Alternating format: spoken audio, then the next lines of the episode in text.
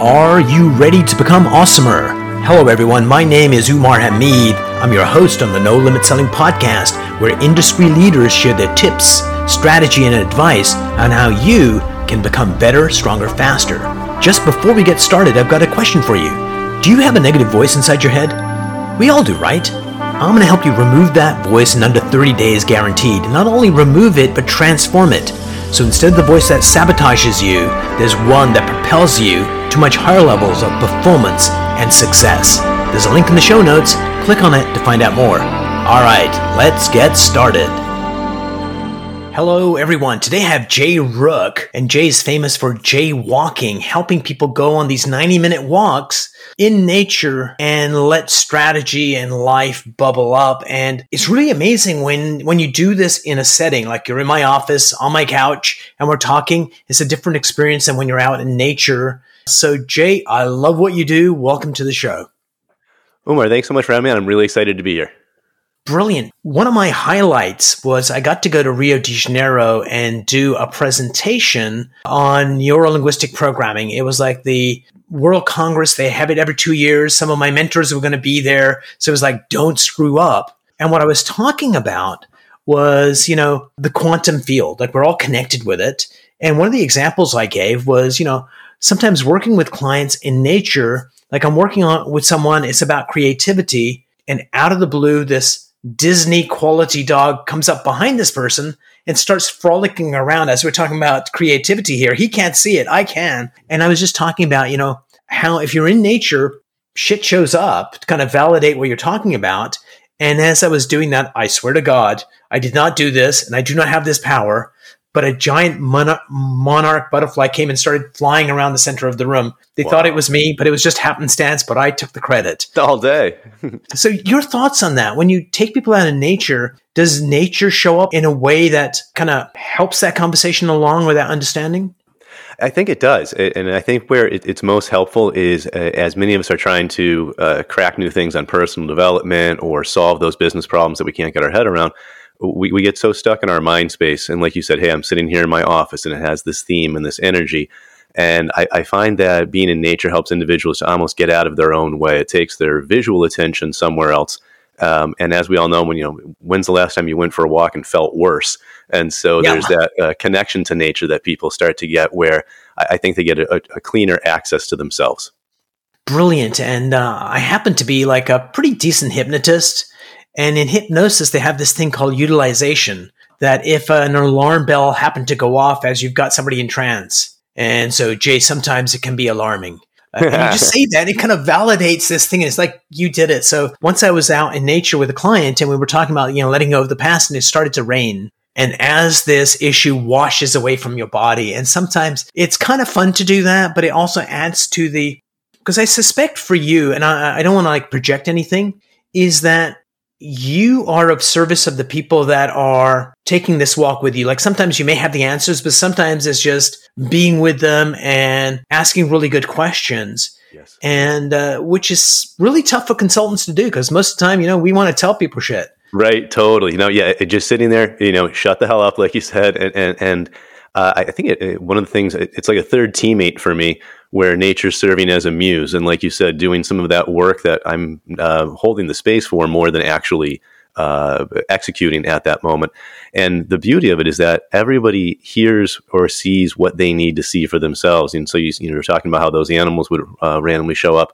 And every time I go for a walk, you know, it's something, whether it's a bird or a rabbit or whatever it might be, um, and asking an individual, hey, what does that mean to you, or what's the significance in that? And it allows them to kind of break out of their traditional loop thought pattern and crack into something new. And so for me, uh, turkey vulture could mean one thing, but to somebody else, it might be, oh, wow, no, my grandfather always talked to me about those and blah, blah, blah. And then all of a sudden that breakthrough comes in and we're off and running. Yeah, it's almost like we need permission to let go of our intellect.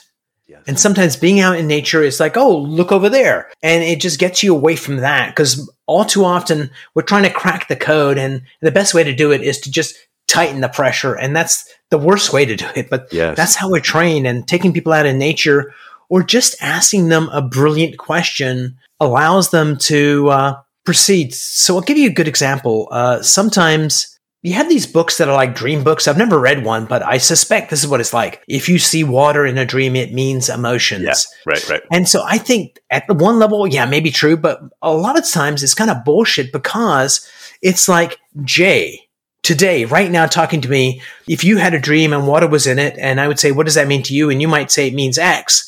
But a week from now, in that particular mental state that you happen to be in, when I ask you, what does that water mean to you? And you'd say, oh, it means something else. And I think we get to be the best judges of meaning of what's going on around us. And sometimes we're not, and we got uh, somebody like Jay helping us. But if you just go with this always means this, then I think you box yourself in. A million percent. And, and I think one of the challenges in business is we're so often uh, scanning the horizon to try to figure out what's wrong. What do we need to fix? What calamity do we try to prevent next? And then we get out in nature and we realize nature makes no mistakes. And everything is at perfect stasis in nature. And, and we can look at those types of things. I think we've all seen a, a tree that perhaps grew sideways for a while in order to get to the light and then made its way up. And we can see those beautiful moments um, oh, in, yeah. in struggle and adaptation and kind of see the beauty in ourselves as well brilliant. And I, I love this field of biomimicry.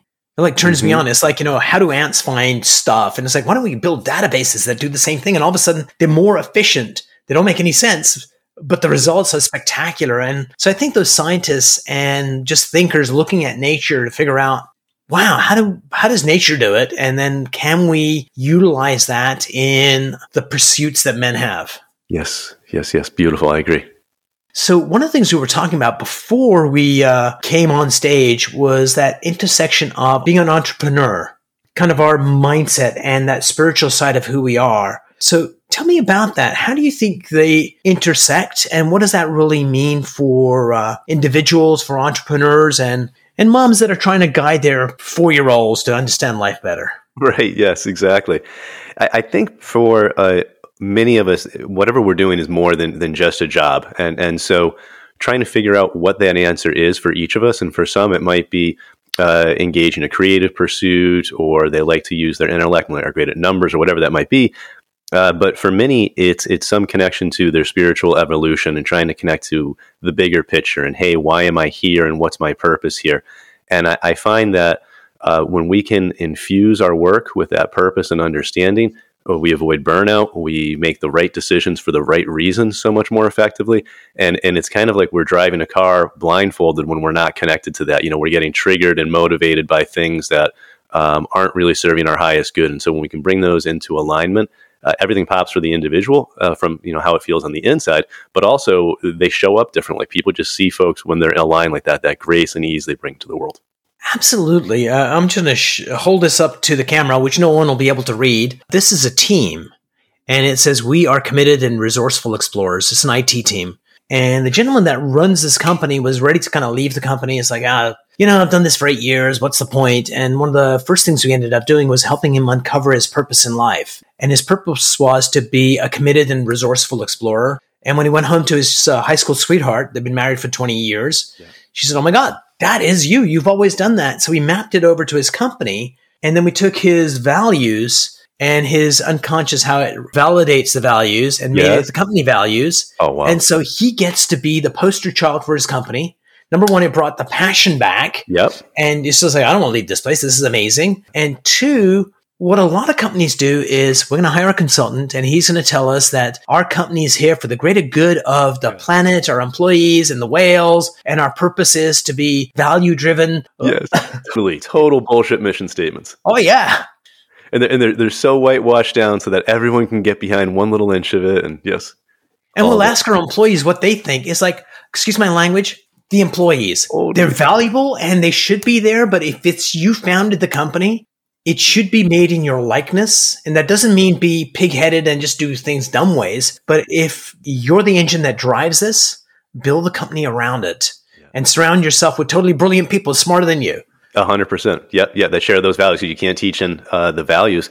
And, and I love that exercise that you brought your client through because, um, I'm speaking in personal experience. I went through a similar exercise with myself last year and we looked at my values versus how I was running and living my business. And boy, there was a big disconnect. And I was just like, oh, this makes total sense as to why, like you said, the passion was missing and things weren't clicking. And so spent a lot of time uh, realigning and doing some of that deep work. And like you said, then it, it brought it around. I became excited about it and started to attract the right people that were resonant to that calling. Absolutely. And the thing I like best about it is for most people, they have uh, three faces. Mm-hmm. Uh, they have the face they show the outside world, and sometimes that's uh, look at me, I'm pretty, mm-hmm. or smart, or brilliant, or I'm lost, or I'm broken, or whatever. Then they have this other face, which is this is who I think I am. Then they have the actual who I actually am. Mm-hmm. And those people that figure out who they actually are uh, don't need to delude themselves anymore. Mm-hmm. And with enough strength, that's what they show the outside world. Yeah. And they know their purpose, they know who they are, right. and people get attracted to them because they feel safe around them. Definitely. Because most people are trying to juggle three different things going on all the time. Yes, yes, yes. And and I don't know uh, your, your, personal experience, but for me, I, I, didn't fully come into that, and I would say probably until late 30s, early 40s. Uh, you know, that that was a long run for me of, of, of, consistent effort trying to find it. Like it wasn't like I was walking around deluded. It was it was like really hunting and searching for it. But it, it took a lot of uh, deep personal work to get there. There's a word that I love. It's called model. Mm-hmm. And the mm-hmm. reason I love the word model is this is the best model I know because even Einstein, I mean, if he was still around saying, okay, with the string theory, you know, I, I had it wrong, I'm a yeah. loser.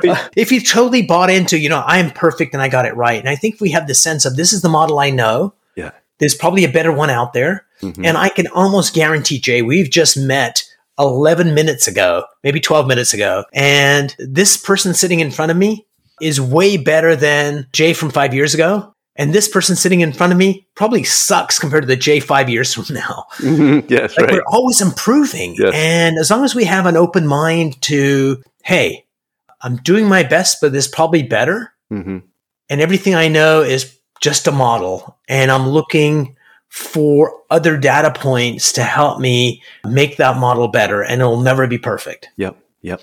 And and I think acceptance with that that middle ground of of where one's at because I, I think what one of the things that I'm most disappointed about uh, Western capital culture around w- would be that constant "you're not enough," work harder, build more, get more productive, more efficient, et cetera, et cetera.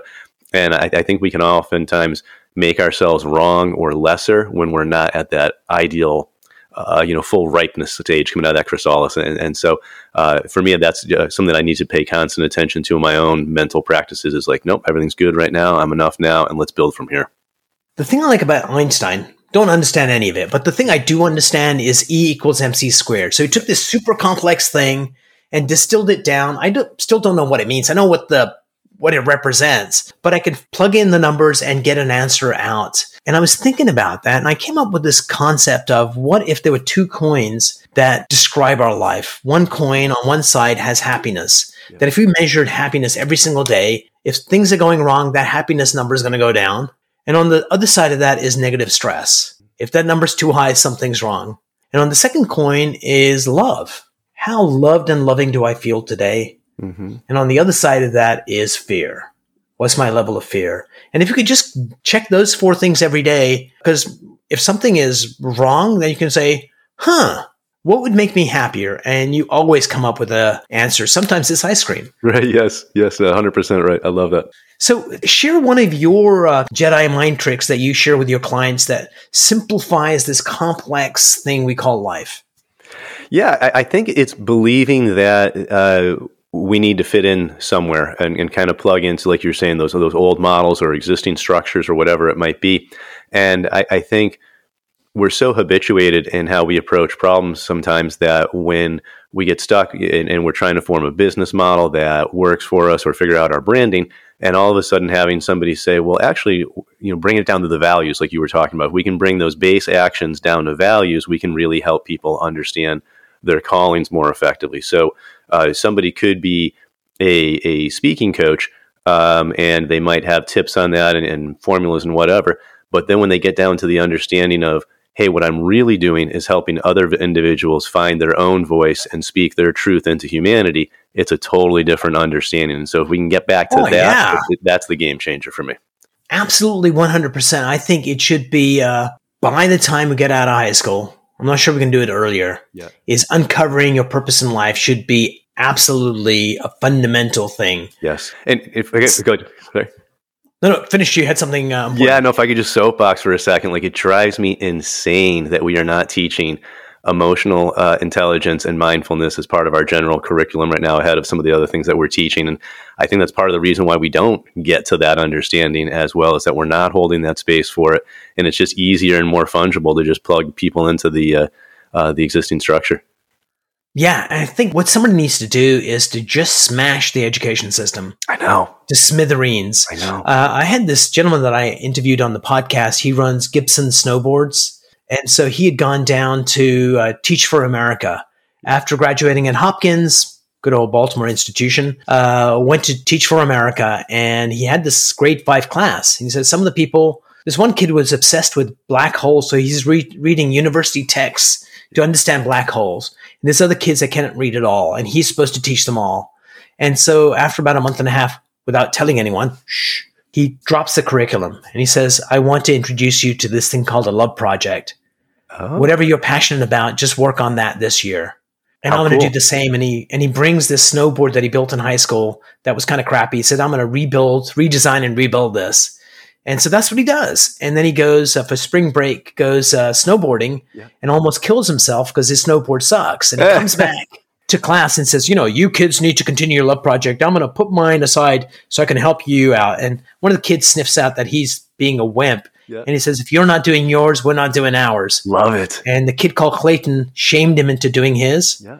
And so he ended up starting a snowboard company that ships snowboards around the world. But the joy of it was that he only had them for that one class, but they started doing better in all of their classes because they had this one place of following their passion and learning because they wanted to as opposed to they had to. Totally. And and how many of them you know 30 40 50 years however many later are going to be telling someone a story someday and they're going to talk about that year and what that teacher said and how it impacted their entire lives and we all have that one teacher, right? Yeah. That we go, Mr. Higgins was my teacher. That was like the most amazing teacher. And this is my uh, idea to redesign education is that most teachers put me to sleep. Mm-hmm.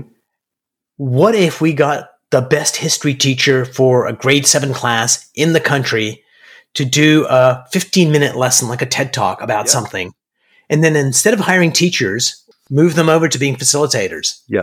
Yes, yes, yes. Because it's easier to facilitate than it is to teach. Mm-hmm. But you get somebody that inspires. I want kids to go home and go, "Oh my god, did you know?"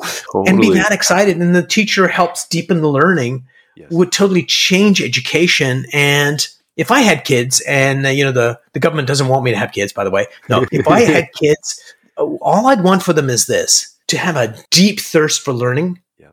to be able to read really well, and to be able to uh, communicate flawlessly with people like public speaking and just connection. And then after that, it's like, have a nice day and go live your life. And they'd be self directed uh, right. folks learning what they need to learn to create what they want to create.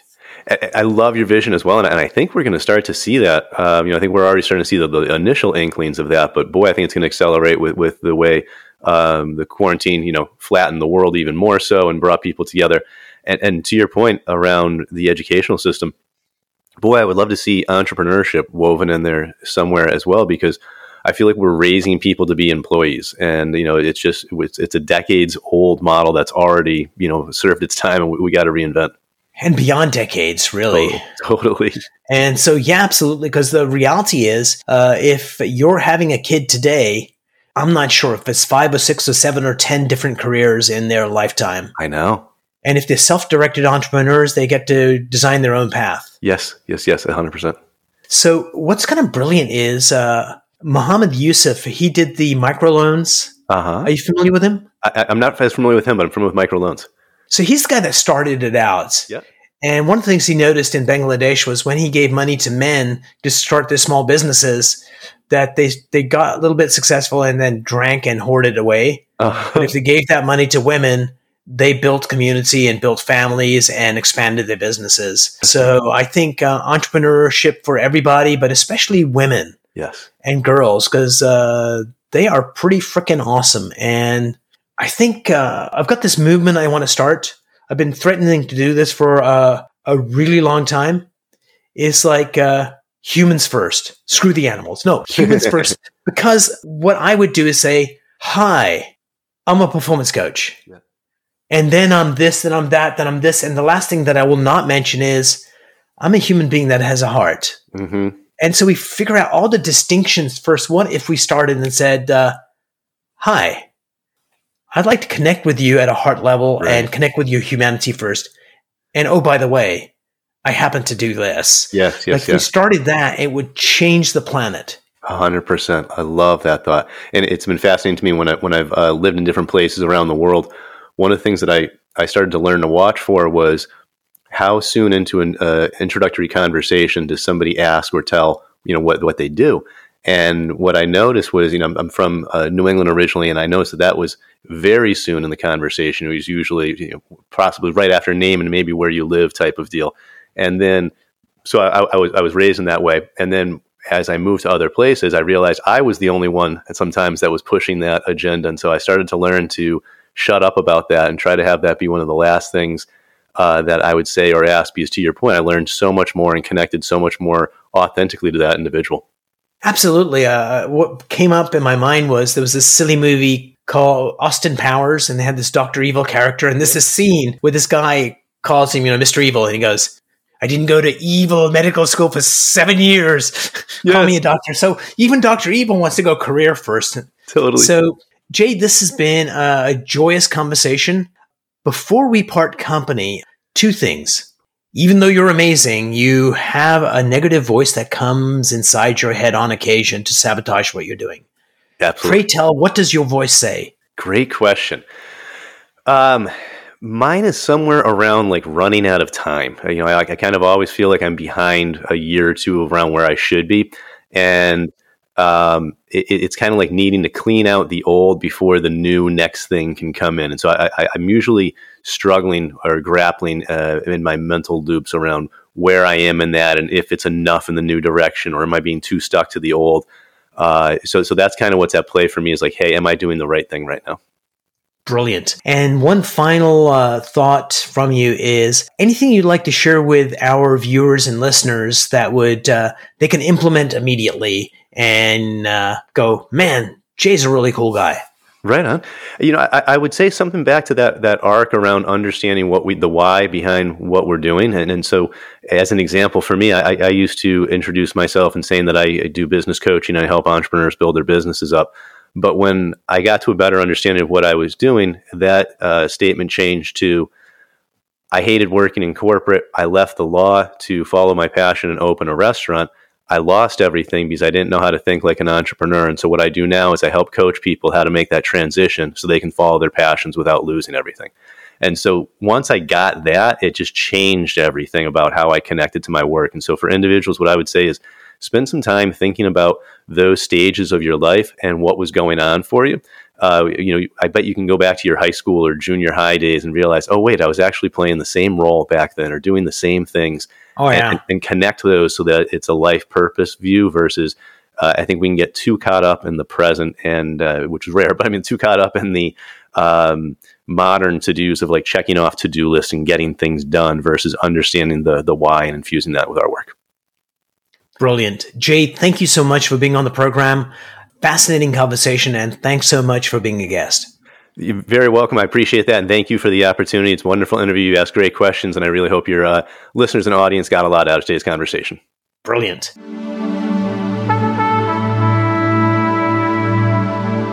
If you enjoyed this episode, please go to iTunes and leave a five star rating. And if you're looking for more tools, go to my website at nolimitselling.com. I've got a free mind training course there that's going to teach you some insights from the world of neuro linguistic programming and that is the fastest way to get better results.